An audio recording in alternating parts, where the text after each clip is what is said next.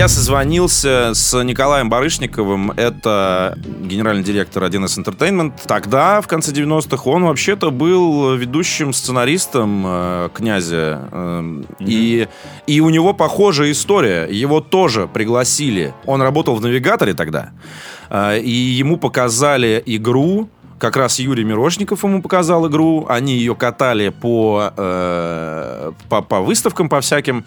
Э, и, изда... насколько я помню, они искали международного издателя.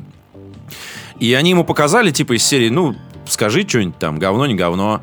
Вот, он посмотрел, э, дал определенный фидбэк э, и впоследствии стал э, ведущим сценаристом всего этого, э, придумал какую-то базовую логику, то есть вот там с его слов убить паука ядовитого, забрать у него там жало какое-то, ядовитую да. железу и положить угу. эту железу в колбу, и у тебя получается яд. Это была, ну, явно там, ну, первая, пожалуй, что российская игра, в которой вот существовало такое подобие крафта.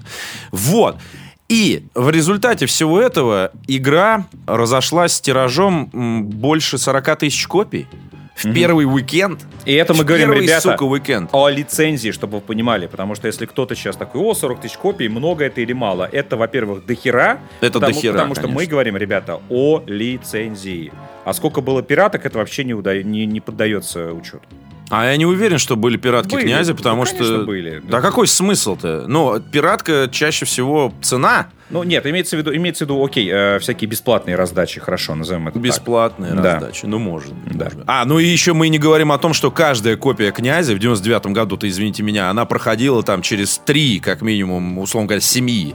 Я поиграл, тебе дал поиграть, ты дал своему другу поиграть. Так я, сука, свой диск и не увидел, блядь.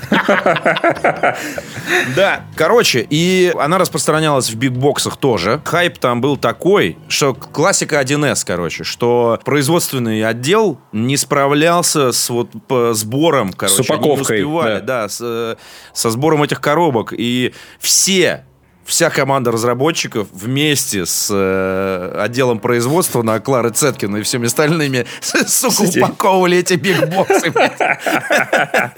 Ну, вообще, я считаю, отличная практика для разработчиков. Вот выпускаешь продукт, вот ты его упаковываешь, а еще лучше потом встань и продавай его. И смотри, с каким лицом покупают, а и с каким лицом возвращают тебе твою игру, уважаемый разработчик. Но сейчас они могут об этом почитать в интернете.